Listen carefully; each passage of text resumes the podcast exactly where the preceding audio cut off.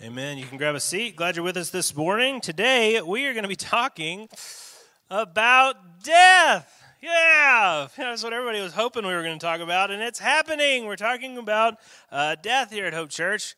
No, I mean, I know nobody really is excited to talk about that this morning, but I, I, I do know that if you're going to do a series on anxiety, you got to talk about the things that people are anxious about.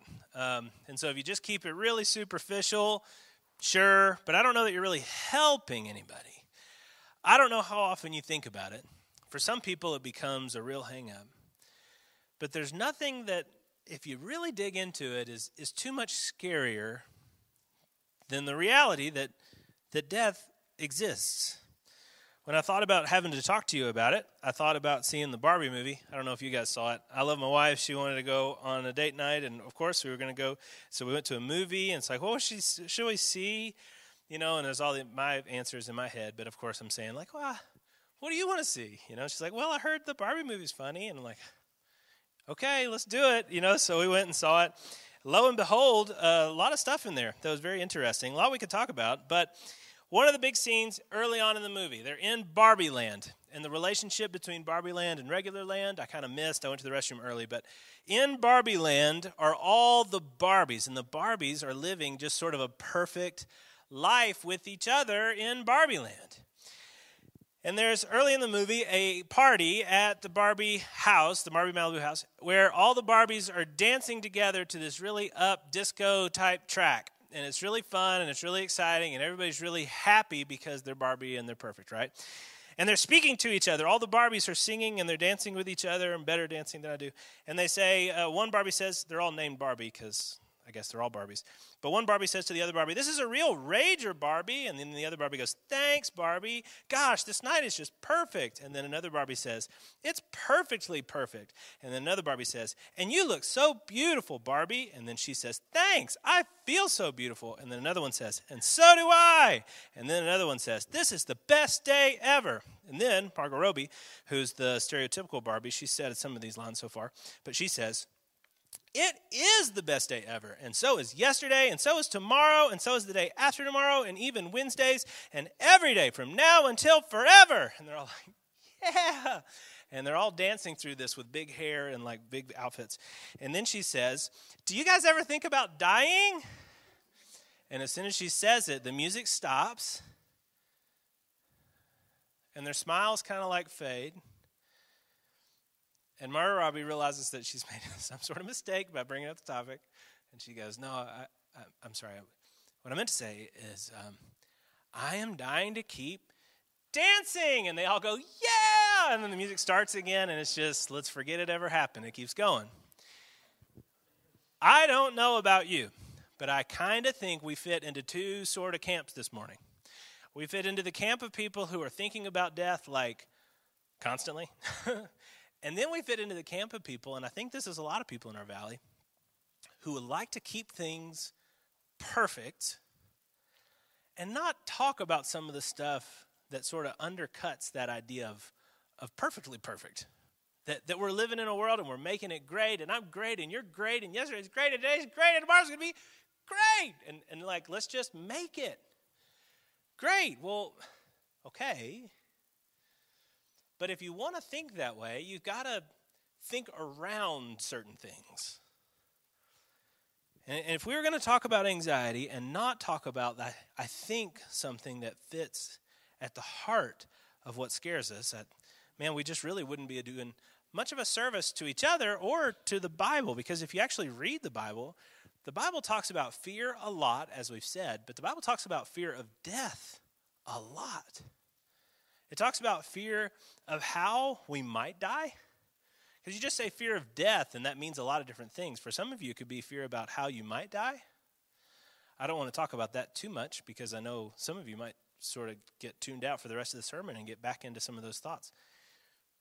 There's some scary stuff there. Sometimes fear of death gets communicated in like a fear of what's going to happen to people that you love if you die. Like all these dependents that you care about. Some of the stuff you're hoping for, like the world, that you're hoping to like impact or do. And like when you die, like how, how does that continue to happen? Why, do, why would things continue to move in that direction? think there's also a real fear of the unknown. Like it's hard to get reports back from what happens when people die.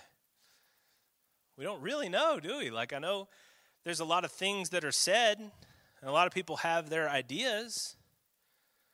And Christianity actually is a reasoned religion. Like I'm going to talk about a little bit. We have reasons for why we think what we think is true is true. And it's not just something that's just out there and it's faith. It's something that is logically defensible that we build our faith on.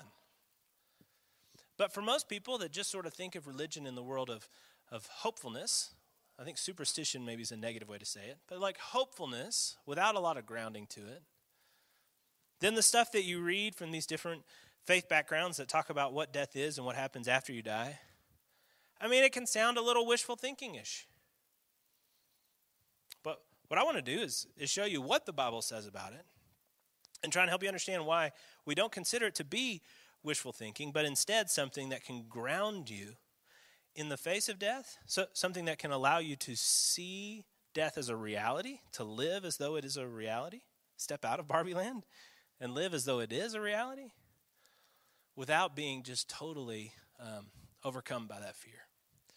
So, first, what does the Bible say that sin is? The Bible talks about death, and it talks about death early, but what does it say that sin is? Now, at Hope Church, everything that we do comes from the Bible. I don't have any authority, even as a pastor of Hope Church. We are just a church that talks about what the Bible says because we consider the Bible to be God's Word. And so, most weeks when you come here, we will have one central text that we're working from, and I'll ask you to turn to that text. Well, today, because we're talking about something that's talked about and like a lot of the Bible, I'm going to be jumping around quite a bit. So, if you want to, you can open up your Bible and turn or tap your way. We're going to start in Romans 5, and you're welcome to do that. But we'll also have those verses on the screen for you, and we would love for you to just keep up with those verses that way and maybe write down some of the references and check them later and see is that what that verse means? And then, you know, call me up if you think something different. But in Romans 5, the Apostle Paul talks about death as a result of sin. Now, sin is, is a breaking of God's law. And the Bible is saying, according to, to the words that we're going to read here, that what death is, is a result of sin, or, or what is now the, the sinful nature, what we're all kind of prone to.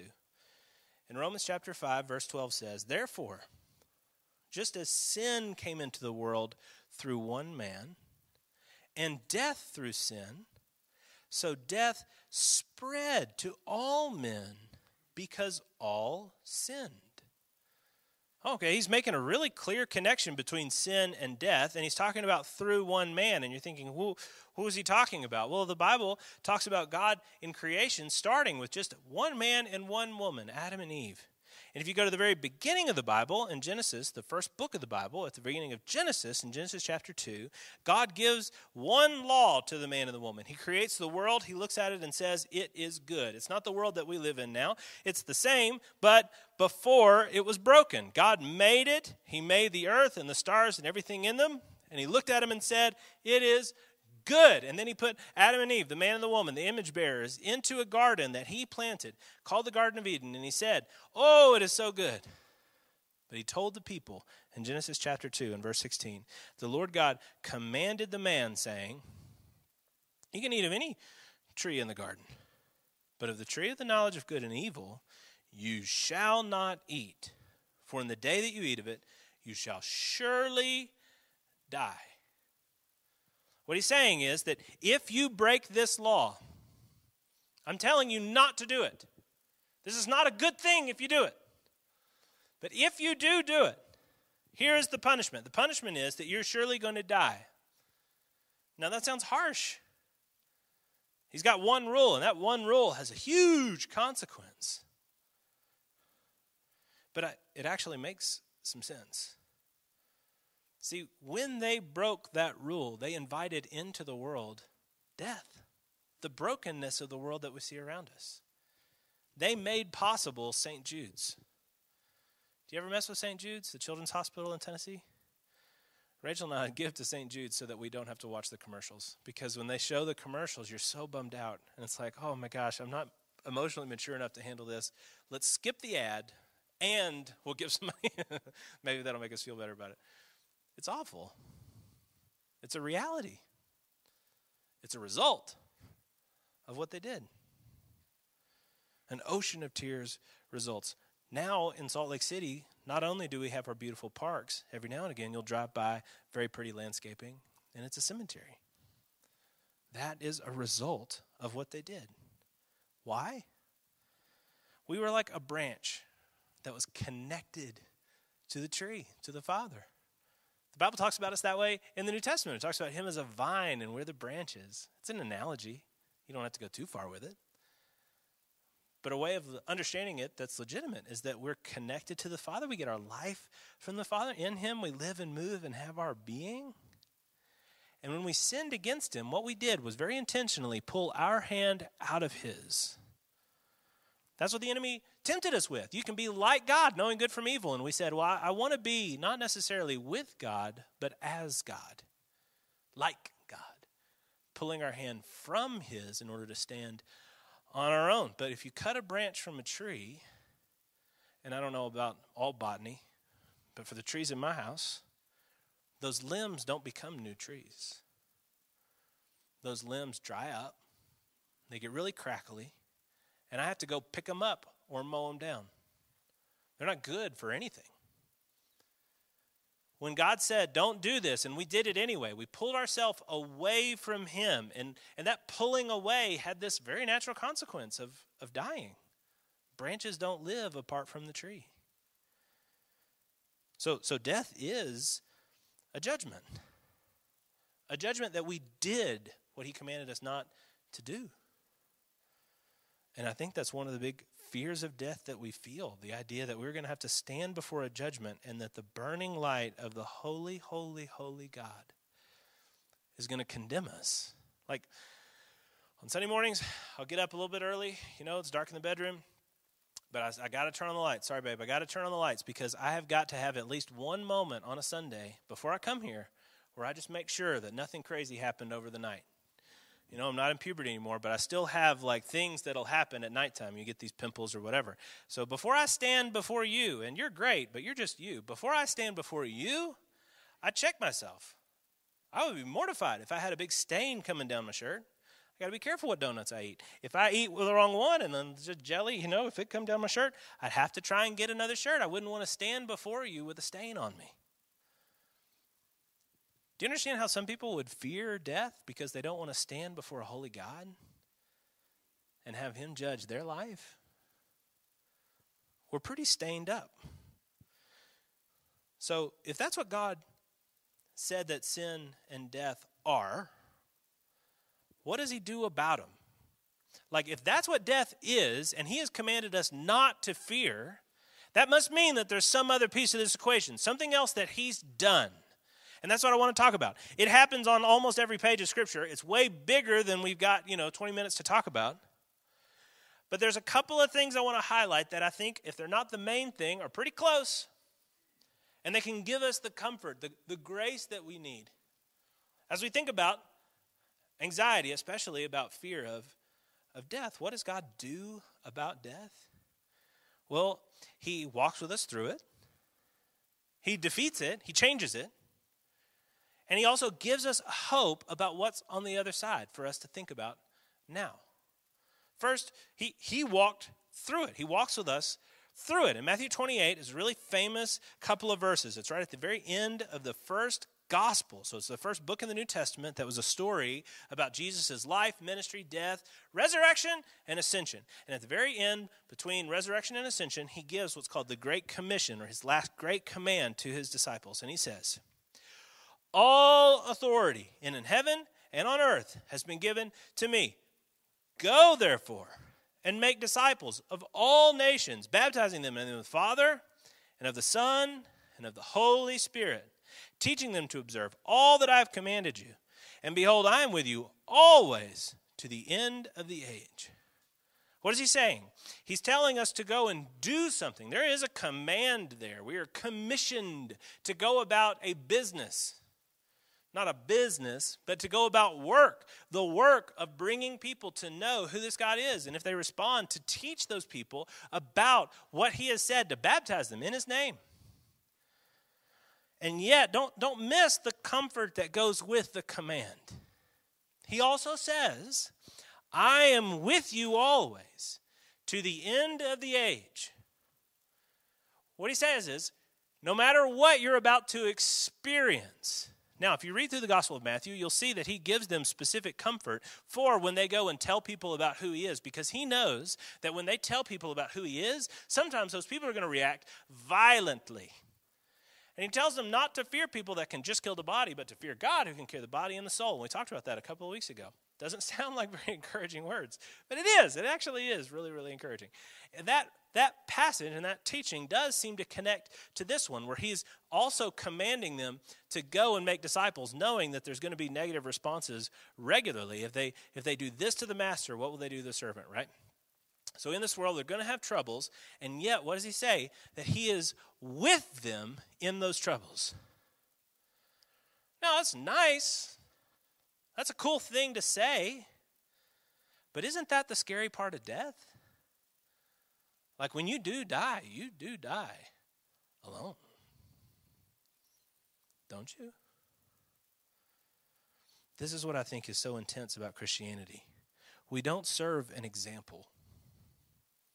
When we serve God, we don't just serve somebody who is holy, though he is. We serve a holy one who has also died. If death is a corruption, if death is a punishment, if death is a defeat, do you understand what he means when he says that he has also died? That he's with us in death? That he's, he's also died?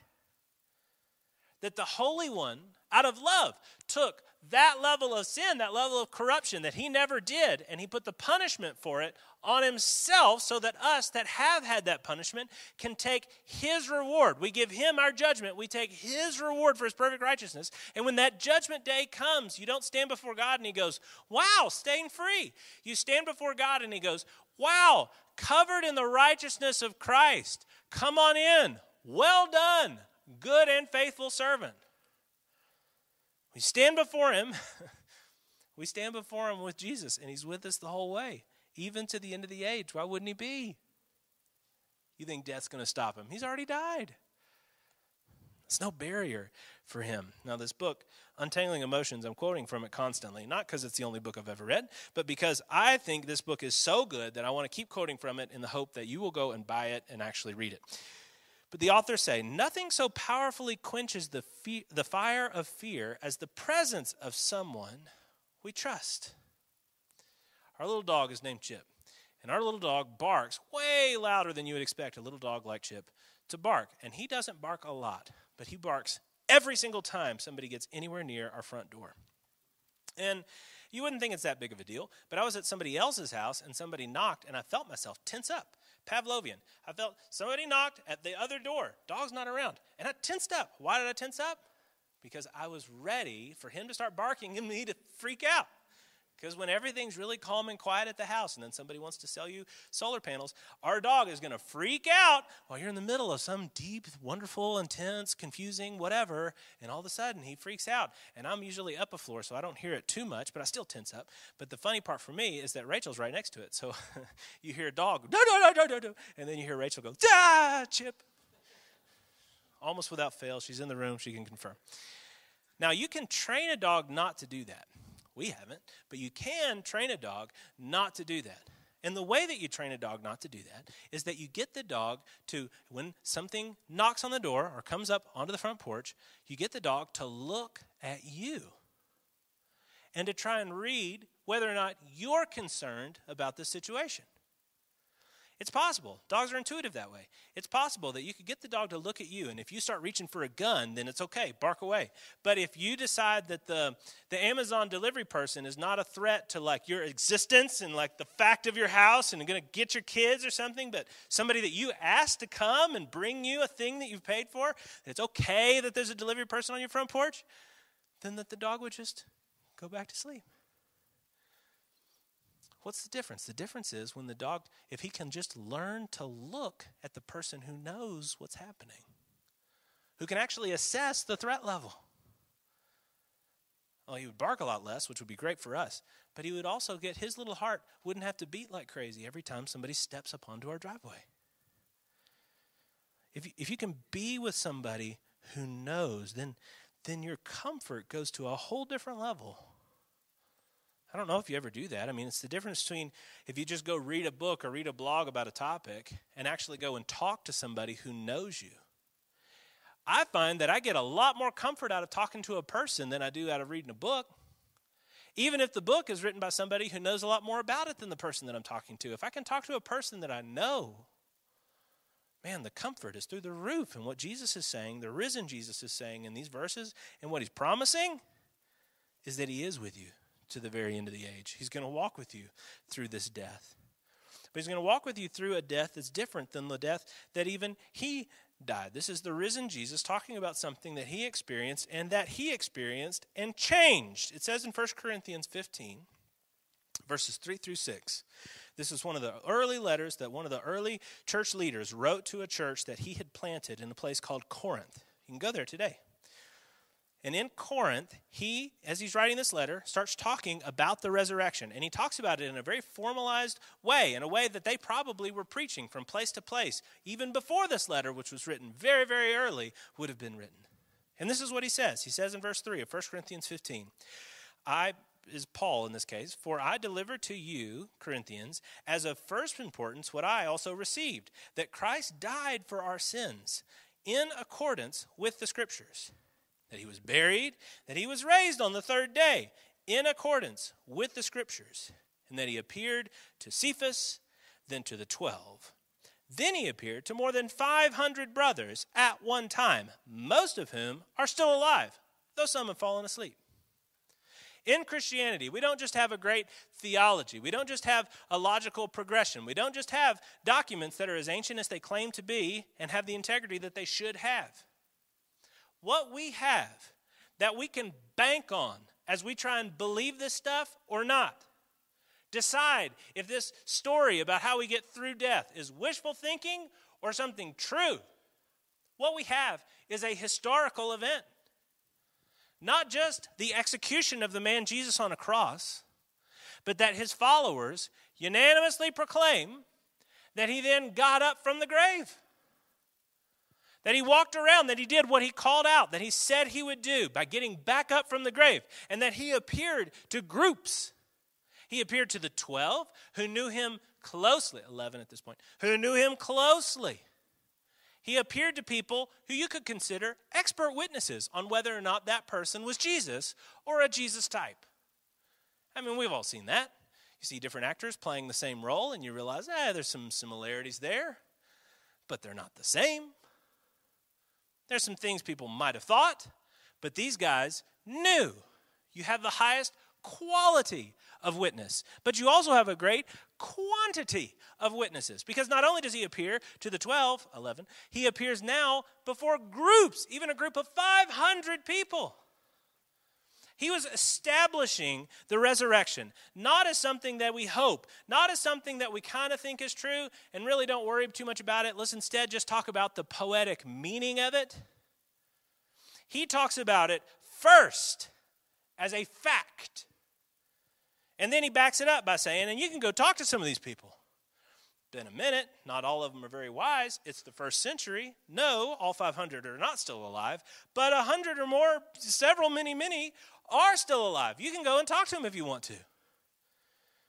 There was a foundational event that he quantified and qualified with these witnesses, saying it did actually happen. And because it actually happened, we can believe in the meaning of that event. So once he establishes the fact, he does move on to the interpretation. If you get down to the bottom of 1 Corinthians 15 and verses 54 to 56, the Apostle Paul says, when the perishable puts on the imperishable, he's not talking about our resurrection, and the mortal puts on immortality, then shall come to pass the saying that is written Death is swallowed up in victory. Oh, death, where is your victory? Oh, death, where is your sting? The sting of death is sin, and the power of sin is the law. But thanks be to God who gives us the victory through our Lord Jesus Christ. I don't know if you were following that too well, but what he's saying is that because Christ died and actually died, like experienced God's punishment, God's wrath, which is what death was supposed to be, is the, the full cutting off of a thing from its creator. Now, Jesus is creator as well. He's God. That's part of why he can do this.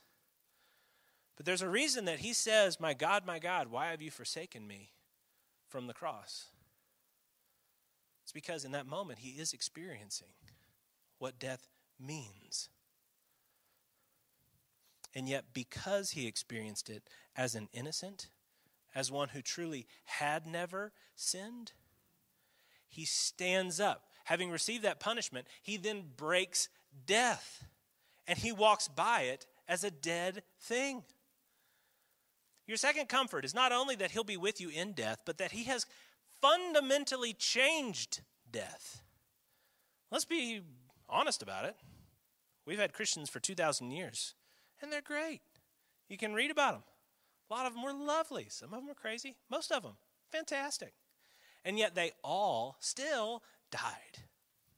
I regularly will read quotes from people and be like, "Oh, but he's dead." Of course, he's a great writer, and please read him. You can't go talk to him though. You know, he died in England and 200 years ago or whatever. All of these Christians still die, but they die a very different death because when Christ died, he only he not only died himself, but he also killed death. Now, I don't know if you've ever read this, but I love to think about it. In John chapter 20, we get in another gospel the story of the resurrection and the people originally realizing that Jesus has been raised from the dead. The first witnesses are these ladies that have gone to go and kind of care for the body, and they realize that the tomb is open and the body is gone, and they think, oh no, somebody has stolen our Lord. And then Jesus appears to them, and they run back to the guys and they go, You're not going to believe it. What he said would happen, happened. And then two of the guys get up and go flying to go and see this tomb. One of them is John, who actually wrote this gospel, and the other is Peter, the guy that we hear about a lot in the gospels. It's kind of this bumbling sort of leader of the disciples. And it says in John chapter 20, verses 6 and 7 Then Simon Peter came, following John the, uh, John the apostle, and he went into the tomb.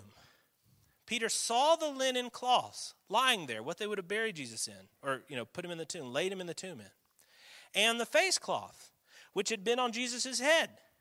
It wasn't lying with the linen cloths, but it was folded up in a place by itself. Now, we're going to do a little bit of like creative thought on this, but what I love about that is that when Jesus gets out of the grave, he doesn't like crawl out of the grave in the same way that I like crawl through the end of a hike or a run.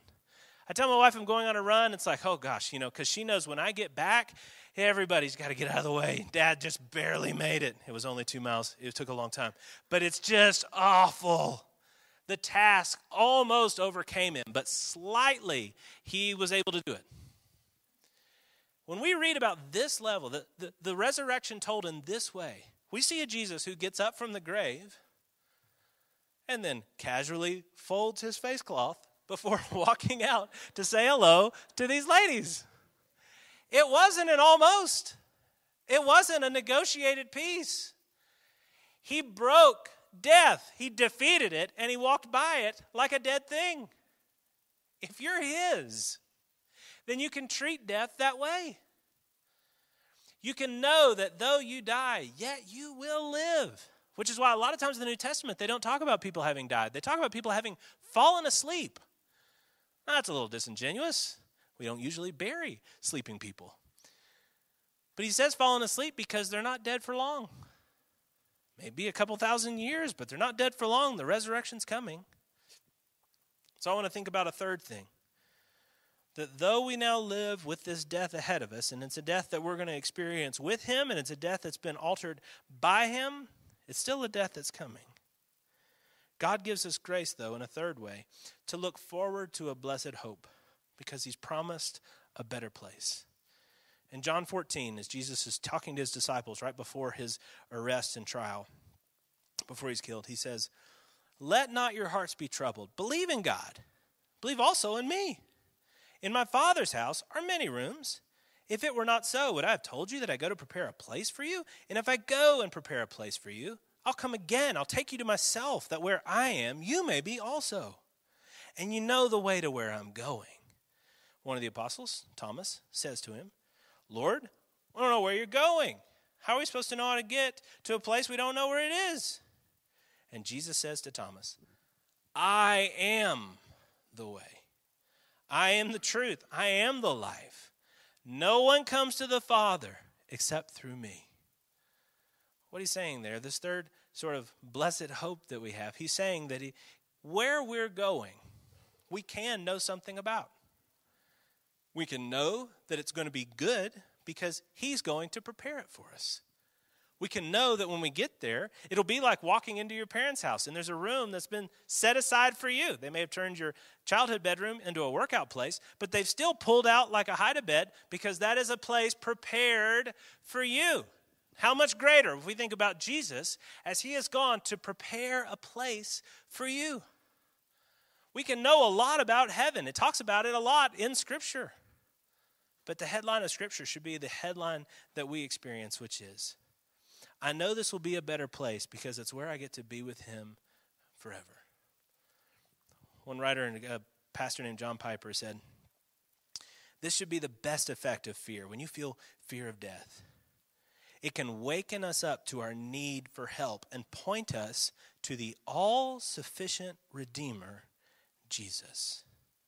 Let it have this effect on you. Let it lead you to Jesus, who says to everyone who believes in him, Fear not, little flock, for it is your Father's good pleasure to give you the kingdom.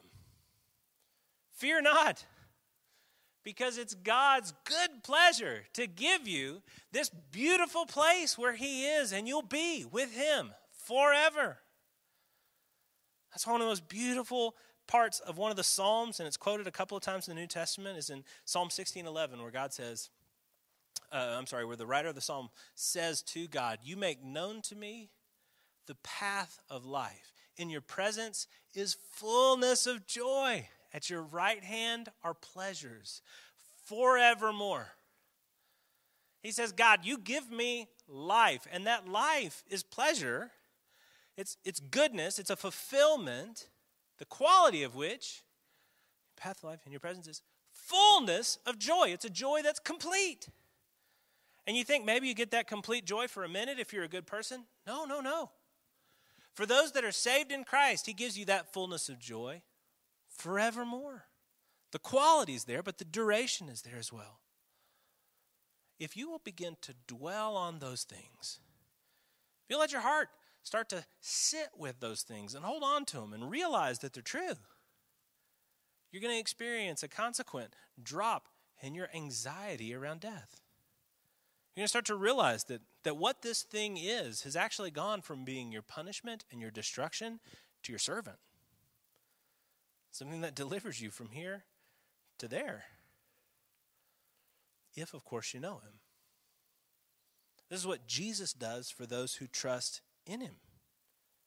So we started with the beginning of the Bible thinking about the fall, but look at the end of the Bible where we've seen that redemption take place for everyone who will believe. So for right now, you, whoever you are, look at what the end of the Bible says. The Spirit and the bride, they say, Come.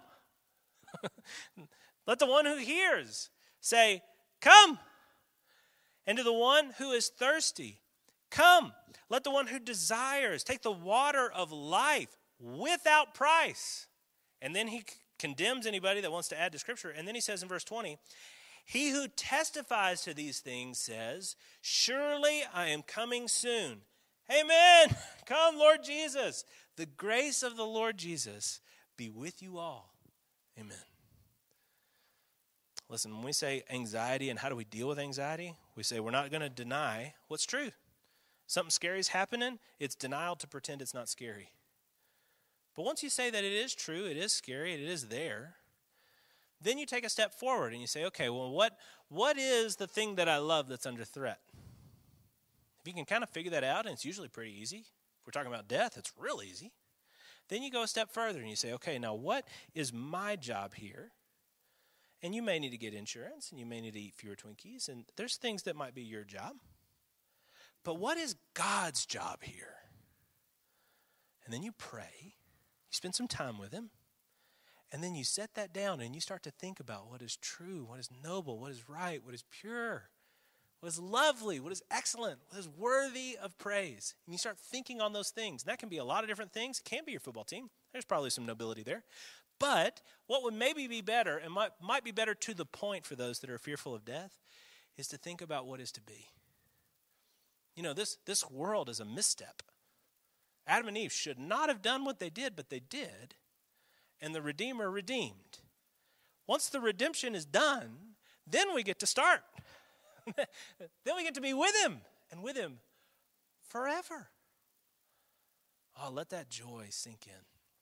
Let it be that, that palliative. Let it be that, that comfort for those as, as we fear death. Let's pray. Lord God and Heavenly Father, of course, we see in Scripture that when you say these things, you say them for those who believe, which is why you have these invitations to come. It's why you have these commands for believers to take these words to all the nations. Will you give us the grace, Lord, to ask whether or not the reason that we're anxious is because we don't know that we know you? We don't know that you are the God of Scripture. Lord, because maybe we think we don't need you. And so we're trusting in ourselves, and ourselves is a very uh, shaky thing to trust in.